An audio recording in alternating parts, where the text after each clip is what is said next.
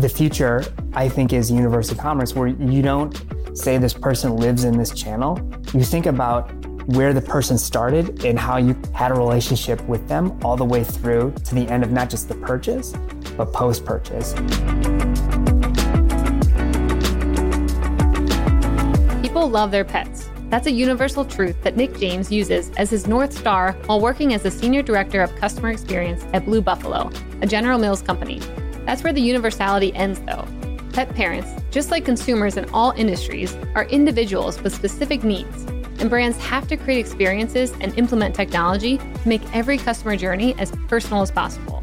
Nick explained what that personalization looks like at Blue Buffalo, the technological foundation necessary to pivot when consumer behavior changes, and he even got into what it takes to create a campaign that leverages a big moment like National Puppy Day in order to drive engagement.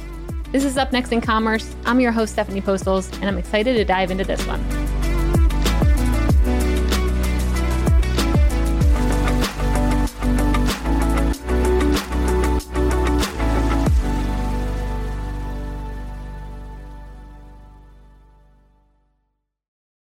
What are business leaders thinking about when they aren't winning at business? Family, travel, the latest TV show? Yes, yes, and hmm, maybe. But how about quirky business opportunities or little discussed financial trends? Or maybe even plant medicine benefits and alternative wellness? Mission Daily is back, baby, and our flagship podcast is better than ever.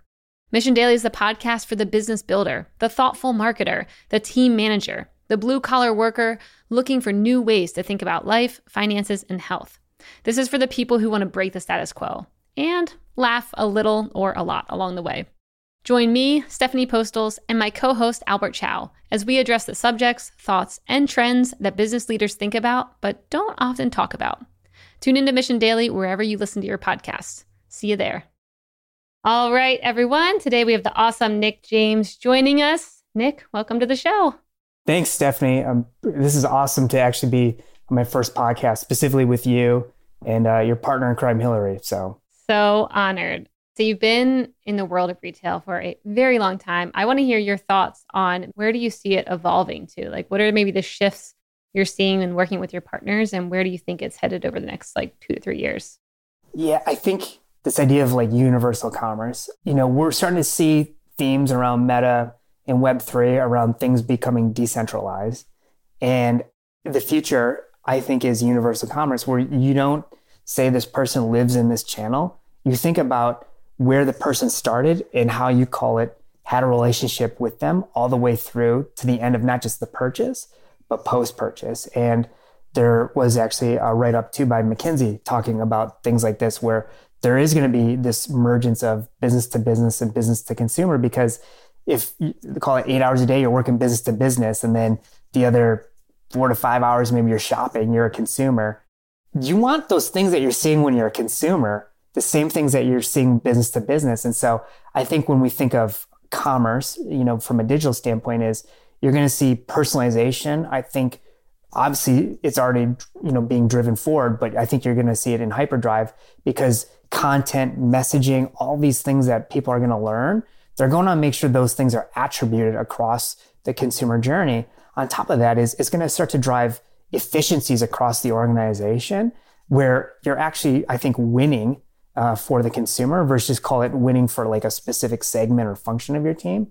And the other aspect too is back to like the content piece. You could see this in China and Korea is like video and how important video was to illustrate and call it maybe, you know, the brand's promise or the benefits or the values of the products. I think you're going to start to see video start to attach itself along the way, especially as we see connected TV come across and how those things can actually be strong attributes to either the mechanisms of the buy, buying behavior. And then I think when we think of uh, commerce too, you know, these digital TVs and just how uh, simple and efficient they are and QR codes, they've been around for a while, right? But now all of a sudden, finally here to use. yeah, everyone's using it. But you go over to, you know, the Far East, China and Korea, it was like a norm six, seven years ago. Everyone was using yeah. it. And so I think what you'll also start to see is when we talk about digital TV is just, you know, how commerce can happen on your phone now can actually be attributed to your TV. And you're starting to see, I was reading a study recently, is where they're, they're showing that this idea of what TVs represent um, and how streaming can actually happen on your phone and in your desktop or your, or your laptop. All these things are almost like being, you know, connected all together from an attribution standpoint because it's it's so tough to you know differentiate and disseminate the information. So I just think you're going to start to see, I think, a, a, wild, a little bit more of a wild west in, in this digital TV and this connected experience piece. Yeah, I, I do feel like it's close though. From everyone I've talked to, it's like it's inching forward every single month, maybe of like how to connect all the platforms and all the places that your brand is, you know, presenting itself at. I think we're headed in the right direction, but definitely still a hard problem that I hear from many guests so far on the show. The one thing I know you talked about, I think in a couple episodes ago, was around like NFTs and, and Web3 and kind of the value there. And mm-hmm. I think, you know, NFTs, people talk about, well, it's, it's a collection, it's a unique drop. It, it can add value called to maybe your loyalty or rewards program, or maybe it's like a new product.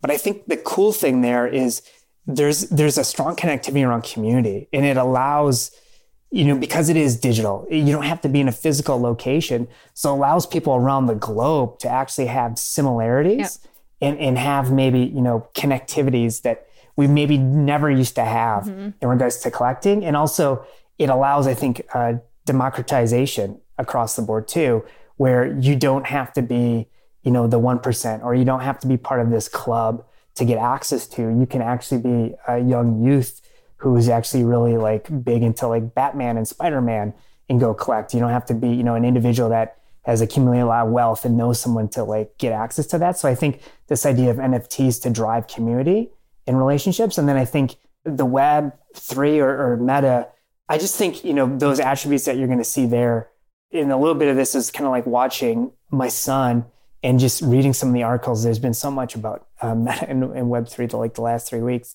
Is I think when people go in those spaces and there's a brand that's being attributed in there, they're going to now have those norms that they're now going to assume, call it in this space, like this mm-hmm. space that you and I are talking in. Yeah. And I think it'll be interesting to see how brands pivot and want to pivot in that space. And do expectations now keep on rising where the old ways of uh, e-commerce was like, well, I order online, I get in five days, and then it was like, well, I order online, I get in two days, and then I order online, I get it in a day, and then now it's like, well, I order, I expect it in an hour or 15 minutes, whatever. And so I, I wonder if like those norms and those behaviors will start to now shift, you know, behaviors that we're having around communication and immersing with a brand. Yeah. The Web3 is just like, I want to watch and learn and see like, you know, what people are doing to pioneer in that space and then, yeah, NFTs. I mean, we've kicked around some discovery in that space, but we're still trying to understand like what is the real value that we're going to offer pet parents. Um, because at the end of the day, that's that's our remit, and that's what we need to do as kind of uh, the CX and digital product team. Yeah, well, I'm sure there's a lot of ideas around putting puppies in the NFTs. I mean, who wouldn't want that? That'd be super cute. We did that for uh, April Fools, actually. Yeah. Oh, did you? We had the buff coin and, and we posted it, and it we saw great engagement. And I give a lot of credit to our, our social media lead because we did a test last year for April Fools around this dog chair, you know, uh-huh. like feed them like family, uh-huh. this oh intent. And so, yeah, she came back with this idea. And it's like a blue buffalo coin that we used to actually give to individuals. Wow. And, and digitize. I like that. That's awesome. Yeah par for the course in regards to like everything going on, yeah. you know, in the space. So yeah. That's awesome. I want to dive into your background because you look like you have done many, many things. I mean, I saw you worked at Nike for I think a decade and then you went over to Converse and you did a lot of other things in between and before that. But I want to hear, you know, what did your path look like before joining Blue Buffalo? Yeah. I mean, my path, it was almost 20 years actually with Nike Inc., with Jones Converse. And um, my path probably was not traditional. My path when I got out of college actually was actually starting to work in retail and, and learn the rigors of of how to run a store. Uh, and at the time, it was with a small regional uh, big box player called Shopko Stores, which is no longer in business. Then hopping back over to Nike, uh, which I did work for when I was in college. My mom made me uh, take have three jobs between high school and college. Go, mom! Wait, what was your and first so, job? I want to hear about your first job. Actually, like first childhood job. Now, my first actually was walking dogs. Okay, that's a good one to have. Yeah, I got paid cash, and it was with a, a, a therapist and I was in sixth grade. I would do it a couple times a week, and when they would go out of town, I would feed the dogs. It was it was amazing. But that's a um, fun circular story of where you're at today. Yeah, no, it's it's amazing, and it's one of those commonalities. And my career really where it took off with Nike was when I went out west and I was in their retail development program, and I would rotate through their business cycles. Right before the Great Recession happened, and I took a job in marketing community, uh, which was one of my rotations and it was really setting up their community grant program, um, their first really CRM program. And I was so green, had uh, really no clue what I was doing. And then also thinking about how to pivot their uh, advertising. So thinking about out of home differently and setting that up. And so I, I did that for a few years. And what I was missing was maybe the connectivity back to the consumer even deeper. And so I raised my hand and was like, hey, I want to get into product and buying and merchandising. And so I did that then for uh, another five years across all the Nike categories and genders. And there you feel like you own a P&L. You're working with uh, different uh, groups or audiences to really build a business plan and help bring it to market. And on top of that, doing a lot of kind of consumer insights. And how I made it to Converse was one of my old uh, bosses went over to Converse and a couple other people from Nike, and they were thinking about setting up their digital organization, specifically like e-commerce. And I went out there. It was literally like the day my son was born. They called me up, and I was like, "Well, maybe it's it's like the right moment in time." And my wife was like, "Ah, oh, she's from the East Coast. I want to move to the East, back to the East," and um, came out to Boston. You know, really uh, felt like I had a, a good routine with the individuals I met and where they want to go with the business. And so I came over to Converse to head up their merchandising site, uh, content strategy, site operations, and the customization business and was there for about five years. And then um, before I jumped into Blue, I actually I took a year off right right before COVID, and uh, I got two boys, and it was um, kind of like right time, right place. Like I just needed like a time to pause. I was not I was close to my kids, but I was missing them like in the mornings and at evenings, and just missing the routines. And my wife was want to get back into you know work, and and she was starting up her consulting business, and so she'd kind of given me, I'm going to say, you know, the long leash to to do my professional gig, and I felt like I I owed it back to her at, at the bare minimum. On top of that is like spending time with my kids, and then the pandemic hit, so it was like right time, right place. But I'm very thankful to be back at Blue, especially you know when the people are really authentic, really true to who they are, and want to work uh, together. So like just the culture is uh, unbelievable. Two is when I met with Tom Morton, who was not a he was one of the founding members, but not one of the founders. And he was the CMO at the time. And then Bethany, who's our president, like they just like the conversation I had with them, what they were going to call it, offer me from my development, but also how I was going to help them out around building, you know, what we're trying to build here uh, across digital products and experiences. And then the other thing was just like, you know, how they could kind of like plant some seeds, what they could share with me of, of where they want to go. And I haven't looked back since, um, just because of like what we've been able to do and like the people that we work with. And then the only day is like our purpose is pretty simple. It's like love them like family, feed them like family. And now that we bought pet brands, it's also treat them like family. Um, to to wake up and know that like you're nourishing, you know, dogs and cats, and and you're seeing them from maybe the beginning all the way to the end, and helping give them good balance. And a lot of pet parents need that too, need that uh, affirmation it's it's pretty easy to get out of bed and kind of like rally the troops around like very really simple call it principles or values that you know we want to get after yeah. uh, around our business. Okay, that's, that's awesome. I, mean, I was looking at numbers and I think I saw pet food ecom will account for like 55% of total pet food sales by 2025 or something like that. I'm sure it might even be earlier than that. But looking at where it was even 2 or 3 years ago, the amount of online sales that were happening to now and where they're projected to go, I mean, what has that felt like inside of a company that's probably experiencing like massive growth because of you know the past couple years? Yeah I, I think what it's felt like is um, trying to really be clear of like what what we want to accomplish um, especially as we're bringing on what we call we call ourselves buffs uh, inside the herd mm-hmm. and so I like that yeah and it's not a big organization when you think about it we're we're going to be 20 years old in this coming year when General Mills bought us, we were about a billion dollars. Now we're over two billion. So in roughly a six year range. And then to add like new channels, new capabilities, you're bringing on a lot of new talent. People are, are being stretched uh, sometimes in, in spaces that gets a little uncomfortable. And so, you know, the team has had to be really clear of where we want to go. And then two, the reason why we maybe had chose, hey, let's let's invest a little bit heavier in uh, ecom and go to that space was more importantly, where was the consumer going, and where did they need to be served? And and a lot of times it is ecom. And as the retail evolution also has happened, is you know people use BOPIS or you know buy online and pick up in stores.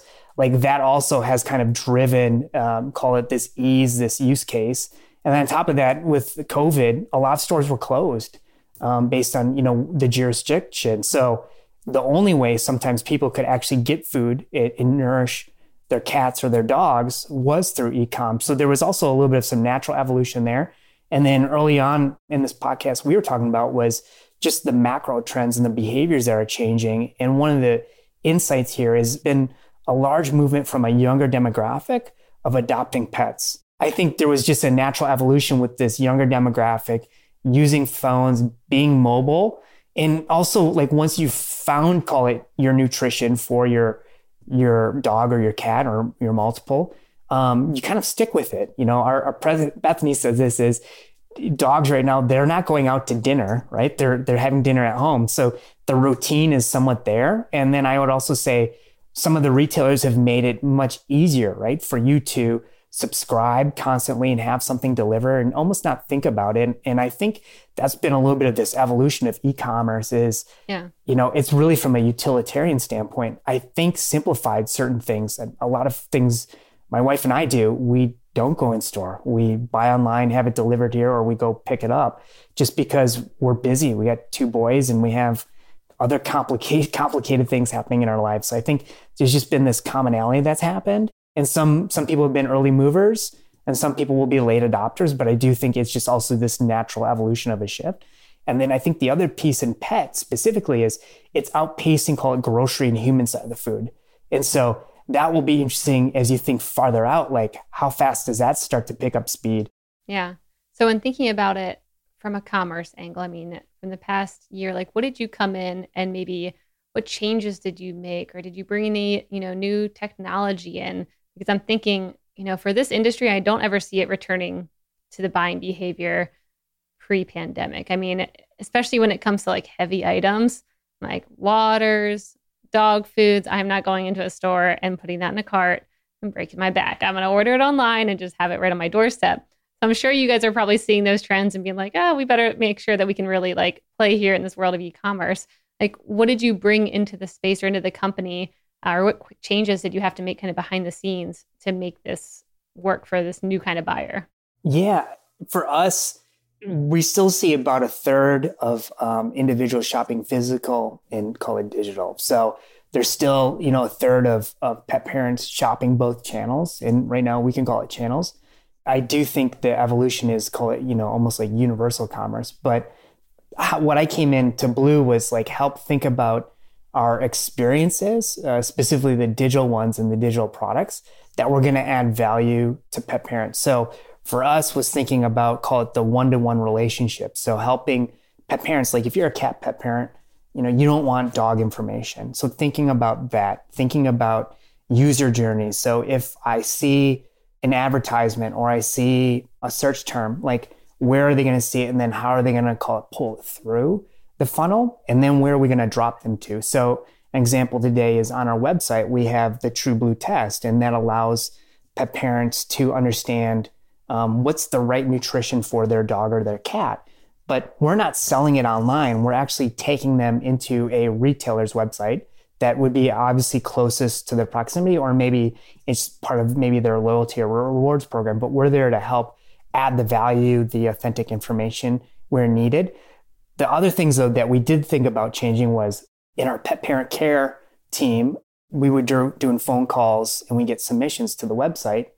In in this space, there's a lot of questions around the nutrition that you need. There's questions about maybe sizing and stuff.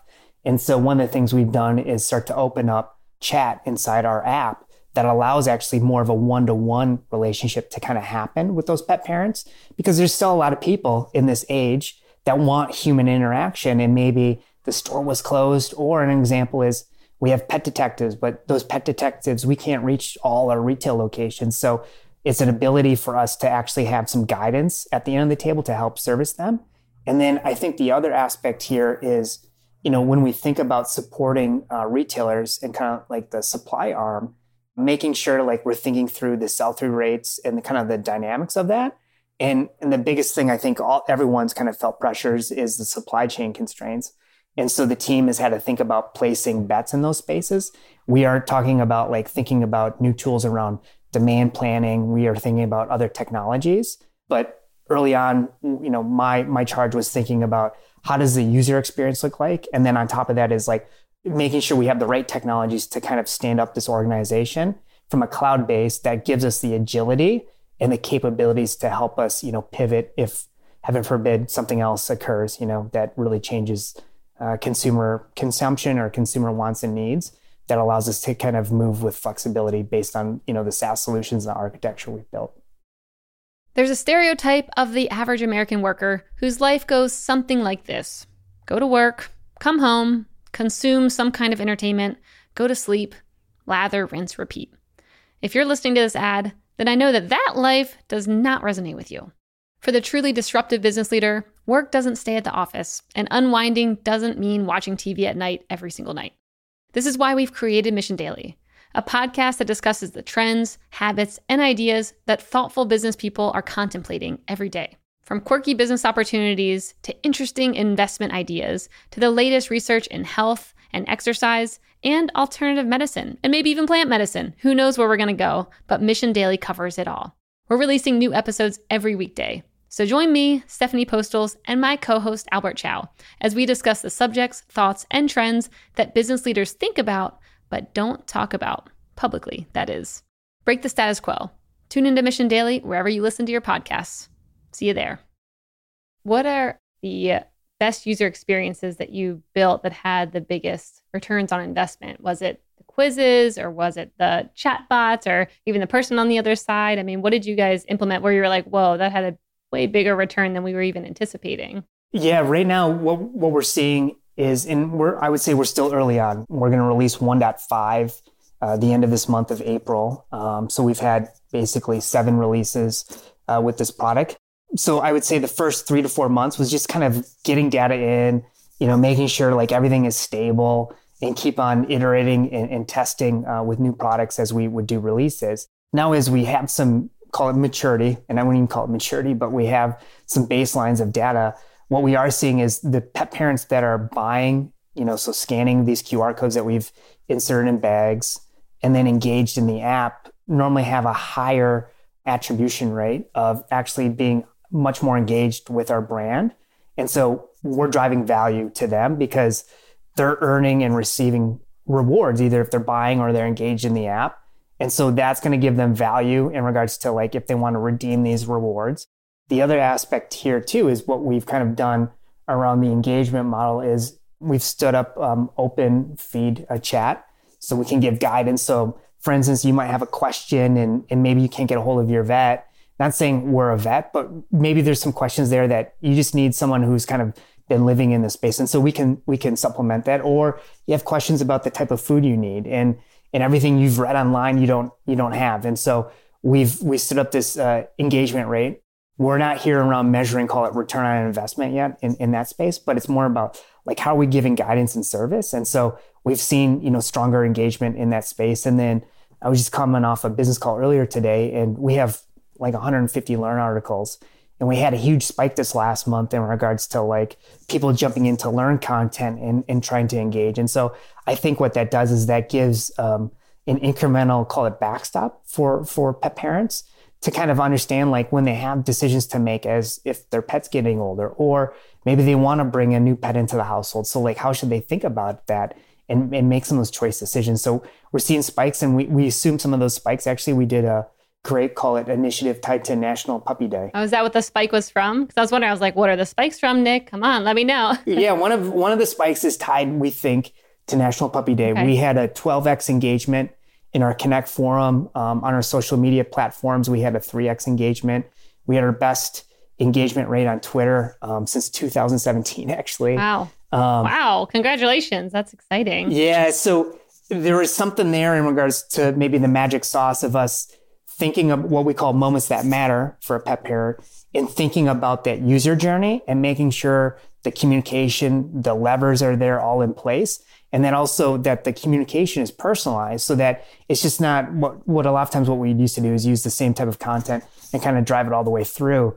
But this time we've taken a much more editorial approach, thought about like where we want to drop them in the user journeys, where they should land. And then like, how do we want to keep people engaged and informed?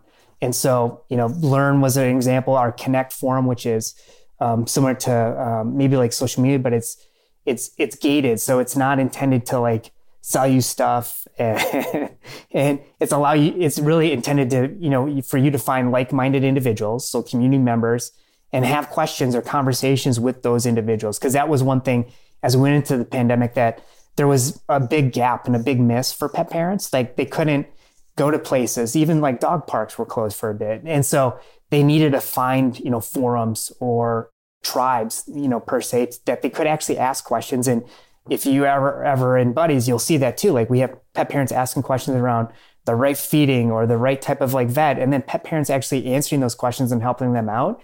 And then if needed, we do have our, our open chat where they'll also jump in to solve some of those questions. So those are some of the things that we've we've seen in regards to kind of driving this engagement as we think about you could say e-commerce but i think about it as more universal commerce around giving added value uh, to those moments that matter for a pet parent outside of just maybe the purchasing decision. Yes we want we want to sell food and, and we do a great job of it but it's also like as things arise around call it you know pricing but also as people have questions or maybe concerns we want to make sure you know there's added value for them in either their decision making or just like hey they're they're a loyal fan so let's give them a little love and a little gush for them so that they stay true to you know our brand uh, in regards to just buying behavior.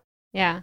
Okay so i want to talk a bit more about the international puppy day now. You were mentioning that you know this time around is much more personal than probably ever before and that you were dropping you know the users at different points in the user journey depending on maybe what they're engaging with. I want to just drill into it a little bit and hear more about like i want to unpack what the campaign looked like. How did you personalize it? And you know what different points were you dropping these either new or existing customers into a journey? Yeah. So i want to know all of that. I think the journey started with really us having the vision of saying okay national puppy, puppy day is happening and then thinking about how would we want to tease out the moment and then how would we want to maybe complete the moment and then thinking about okay if we think about national puppy day where where do we see most uh, pet parents at that moment? And then how would we want to pull them through the life cycle of the, the journey? And so for us a lot of it was how do we give them a back and i call it a backstop? And so you know an example would be like our learn forum our community our connect and then also we do uh, have what we call moments that matter bundles and give them added value in regards to either earning incremental rewards, having a place where they could actually have engagement with like-minded pet parents, or uh, actually get uh, incremental articles. So we thought about where would we want to a tease out the moment, and so we would use a lot of social media to do that in our Connect forum. Then B, what we did is through basically a two-day moment is we used, for instance, all our own channels and stood up uh, a campaign that really understood and added value to pet parents. And then through that, we took them back into uh, Buddy's experience to help give them, call it incremental rewards through that.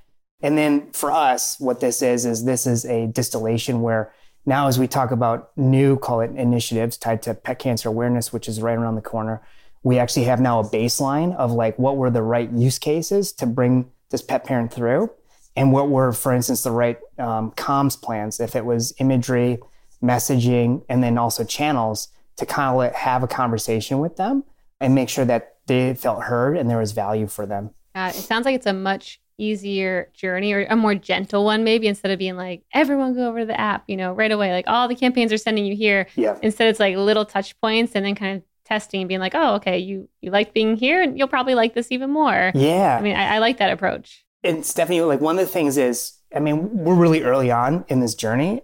We prior to January of 2021, you know, this organization was a team of five individuals, and now, you know, we're a team of over 30, direct or indirect.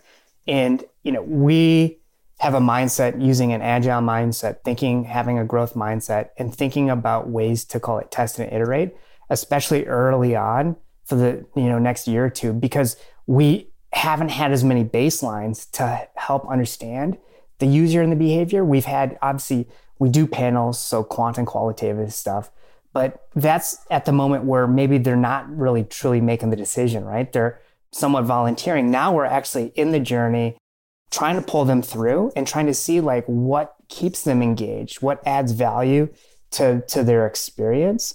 And then from there, we can start to say, okay, here was like our benchmark or our baseline. Now let's put hopefully a better initiative together that still uses a lot of the same tools, but maybe it's just a little bit more optimized. And and I think what that will do is that allows us to actually build out much better uh, personalization for those specific pet parents in those specific moments that actually drives incremental value for you know our partners who are selling our food. Yeah. When you were going through the tests and iterations, were there any tests that you made that maybe were surprisingly successful where you're like, oh, I didn't know you all would like that. Or, you know, people were maybe unhappy with something and you're like, oh, okay, I thought everyone would have wanted that, but maybe not. Yeah, there's been actually a few in Buddies in the pet profile. There's a timeline. And, you know, the belief is like, well, the timeline, because it's part of a family, you can have six people, you know, tied to this single dog or cat, or you got multiple, putting in the timeline when they walked, when they fed them, well, one would always assume it's super utilitarian. It makes sense, right? Like you would want like people to do that. We see a lot of people early on like jump in, engage in the timeline, but maybe the re- repetition isn't there. And so what we've done is we've done some A/B testing, and this was one of our first A/B testing where we actually added more engagement points, and we actually saw an uptick. It wasn't like dramatic, but it, was enough where we could say, okay, there was value there that if we can kind of help uh, a little bit lead the consumer to kind of populate the timeline, which is a true benefit to the health and wellness of their pet. And on top of that, allows them, for instance, if they got a dog walker or even use it for their vet, like both those things are huge wins because you're all speaking the same language because you've kind of journalized what you've done for your cat or your dog and so that was like one of one of the early on A/B tests. And that's good for you guys. I mean, once you would yeah. understand like the frequency of feeding and how much they're feeding, and then you're like, oh, here's the your next offering. You need it exactly 41 days after you buy your first one. yeah, and that's I, I think that's also like the beauty here too is now we can start to think about as we start to understand pet parents like maybe we're not serving call it the right packaging size or maybe measurement. Like we always kid around, like it'll say like one scoop, you know. But to someone, a scoop might mean like a spoon. Yeah. Someone might mean like a measuring cup. Someone might, you yeah. know, like a pitcher, right? So it depends like on what measuring cup like, my kid dropped into the bowl that day. I don't know. Like depends what they chose. yeah. So it's all these things that I, you know you're you're learning and understanding um, the user, and it, you need a year to kind of like start to have some baseline so that you could say, okay, I'm going to make a little bit more of an educated hypothesis going forward. Yeah. Obviously, we have value cases and hypothesis, but you don't know unless you try. Yeah. Okay. So that one initially maybe caused too much friction. And then you're like, well, you add some reminders and then they're back on track and they actually like it and find it valuable. Okay. What other lessons maybe when you were trying to, you know, stoke engagement or, yeah, try new things? One of the things is uh, when you get into like our home screen, on some of the symbols, you would almost like automatically assume like, oh, I click on this, it takes me into a journey. Well, it's not designed because we're still at an MLP level. So that's like one of like the insights is like, oh yeah, I guess we could have spent a little bit more time building out those journeys. It would have taken a little bit longer to launch um, our beta, but that is, I think, like a true blocker. You know, so like that's a learning. Like we're seeing, call it a drop off there. The other aspects is um, in our learn content, we have six categories. And so based on hashtags, we've started to see, okay, we're missing some hashtags, we're missing learn content.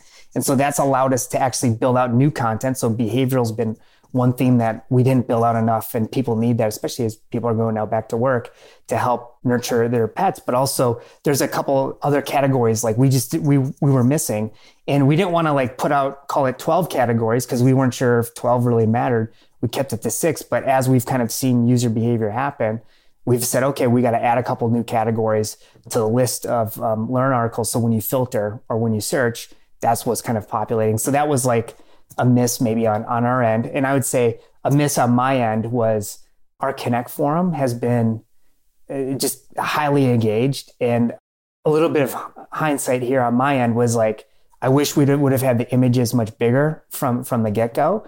Um, obviously, it's going to happen in our next release, but like to me, we could have done, I think, a little bit more to help drive more of an immersion and engagement. But I think that's part of like this this learn test kind of iteration, and also being kind of responsible in regards to like you didn't want to overbuild or en- over engineer something because you weren't sure like how they were going to engage. Yes, we'd done some alphas, we'd done research and asked the questions, but even there, you have such a small audience sometimes that you're not always for sure like how people are going to kind of drive and, and, use the technology. Yeah. Okay. And was it the product images that you're like, we should have had those bigger than they were, or which images? It's the post. So, like in oh. the post, a lot of pet parents okay. are actually going in, posting pictures of their cats and their dogs. Got it. So, the customers' pictures. Okay. Yeah. Okay. But National Puppy Day, a lot of people will put, like, we have a meme generator too, and they'll put images of like their dog with like a meme or, or something like that. And so, you want to bring these images to life. There's a reason why they're posting yeah. six images is because they're they're gushing about you know their fur babies or, or showing like who they just adopted and they're welcoming them to their community. And so those are areas where I think we can we're working to bring these things to life to make it definitely much more engaging and invaluable for the pet parents. Got it. Okay. So I'm impressed with your guys' community already. I mean, where you all are at, I hear many other brands talking about that it's a place they want to get to. And thinking about how do I, you know, even get customers and potential customers into this community? How do I keep them engaged? What does that look like? It's to me sounds like you already have your own community, but it's like I'm trying to think about how you guys balance it between when do you step in and kind of help guide conversations or answer things versus when do you just let the community take it away? Because on one side, I'm like, it sounds like you've got a Reddit over there where you've got people answering questions, asking questions, but then you also have a little bit more, you know, like your brand is definitely stepping in as well to be like, well, here's the actual, you know, yeah. possible answers to your question. Like, how do you think about that balance? It, it, was basically a lot of the products that we have and how we work in this agile method is we normally have principles. And so we've had principles on how we want to manage, and I say manage the forum. And so some of it was a little bit about privacy and call it age, age, you know, early on when we were building the product, like certain age groups, um, we weren't going to allow in there just because of, um, yeah. We just didn't want children, but also past that was okay. How when do we want to step in, and when do we want to you know allow the community to kind of you know be the ambassadors, um, and then where do we want to call it drive clarity? And sometimes in the nutritional space, we want to drive incremental clarity, so we'll lean in there. But if someone's you know asking about grooming, best grooming, um, we'll allow normally the community to kind of prescribe, and then if the pet parent has further questions, then one of our Ask a Buffs will jump in too. But we're trying to allow the community to make decisions. We do also have, if you read the statement, we have some policies in place too. Like if people, what we call bad actors, then we'll remove them from the site. But you know, it, it is one of those things. When before we launched, I was like, oh boy, like this this is going to be exciting, but also it's a little nerve wracking because yeah. you're like, oh wow, I'm standing up like a social forum you, know, you don't have handcuffs on everybody, but it's also like you got to believe, you know, most people are, are going to do the right thing. Yeah. But also when they sign up, they they also know what they're getting into, and so based on those bylaws too, we can remove them if needed. I mean, um, I want to ask, like, what is the rate of maybe new people who are not customers coming into that community? Like, what percent of these are completely new people who are like, I just have a question and I need to get in here and ask? And then how many of those are you tracking like actually end up becoming, you know, your guys' customers? Yeah. So we built, you know, it's it's Buddies by Blue Buffalo. And so yeah, that's the app. It, it's intended to be called a little bit more open, a little bit more broad. Um, because, you know, we want to be the partner in pet parenthood. That's our tagline on Buddies. And and we know that certain individuals when we talk about community, maybe aren't buying blue right away. And that's the decision. Maybe that was a decision they made with their vet or with their partner you know, that's a decision they, they made. But we want to make sure that they have a, a safe place to go. We have basically one out of four individuals who right now are, are not buying blue, but they are engaged in the community of, of some sort. And, and so that was a little bit of the model of how we built it. And then, you know, the three, three fourths of them, yeah, they are buying blue. And, and we know that based on um, them redeeming, call it these QR codes to receive points for, for buying product. But I think the positive here is, you know, we're trying to build an area, I call it a safe place where they can get tips or recommendations. They can uh, find individuals who maybe have the same type of breed. And then the, the positive too for us from a business is if they so do choose, which we hope they do because we really believe about the product, at some point in time, they're going to buy our treats or our dry food or our wet food um, through Blue. Well, Nick, thank you so much for coming on here for your first podcast. Wow, I could not tell. So thank you for saying yes to us. Where can people learn more about you and what you're up to at Blue Buffalo? Yeah, I think the easiest place is to find me on LinkedIn at Nick James. And then um, at Blue Buffalo, I would say just, you know, join obviously buddies. And, and I think you can see kind of the amazingness and the greatness that's kind of happening from the team who are building out products and experiences basically every seven weeks. Stephanie, this was great too. I it was great to meet you and, and Hillary and, and learn a little bit of kind of your journey too. So I appreciate you being, you know, tremendous host and uh, thank you. breaking me in, into this space.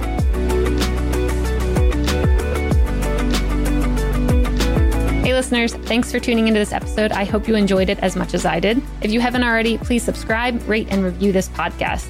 It helps spread the word, and I would greatly appreciate it. See you next time.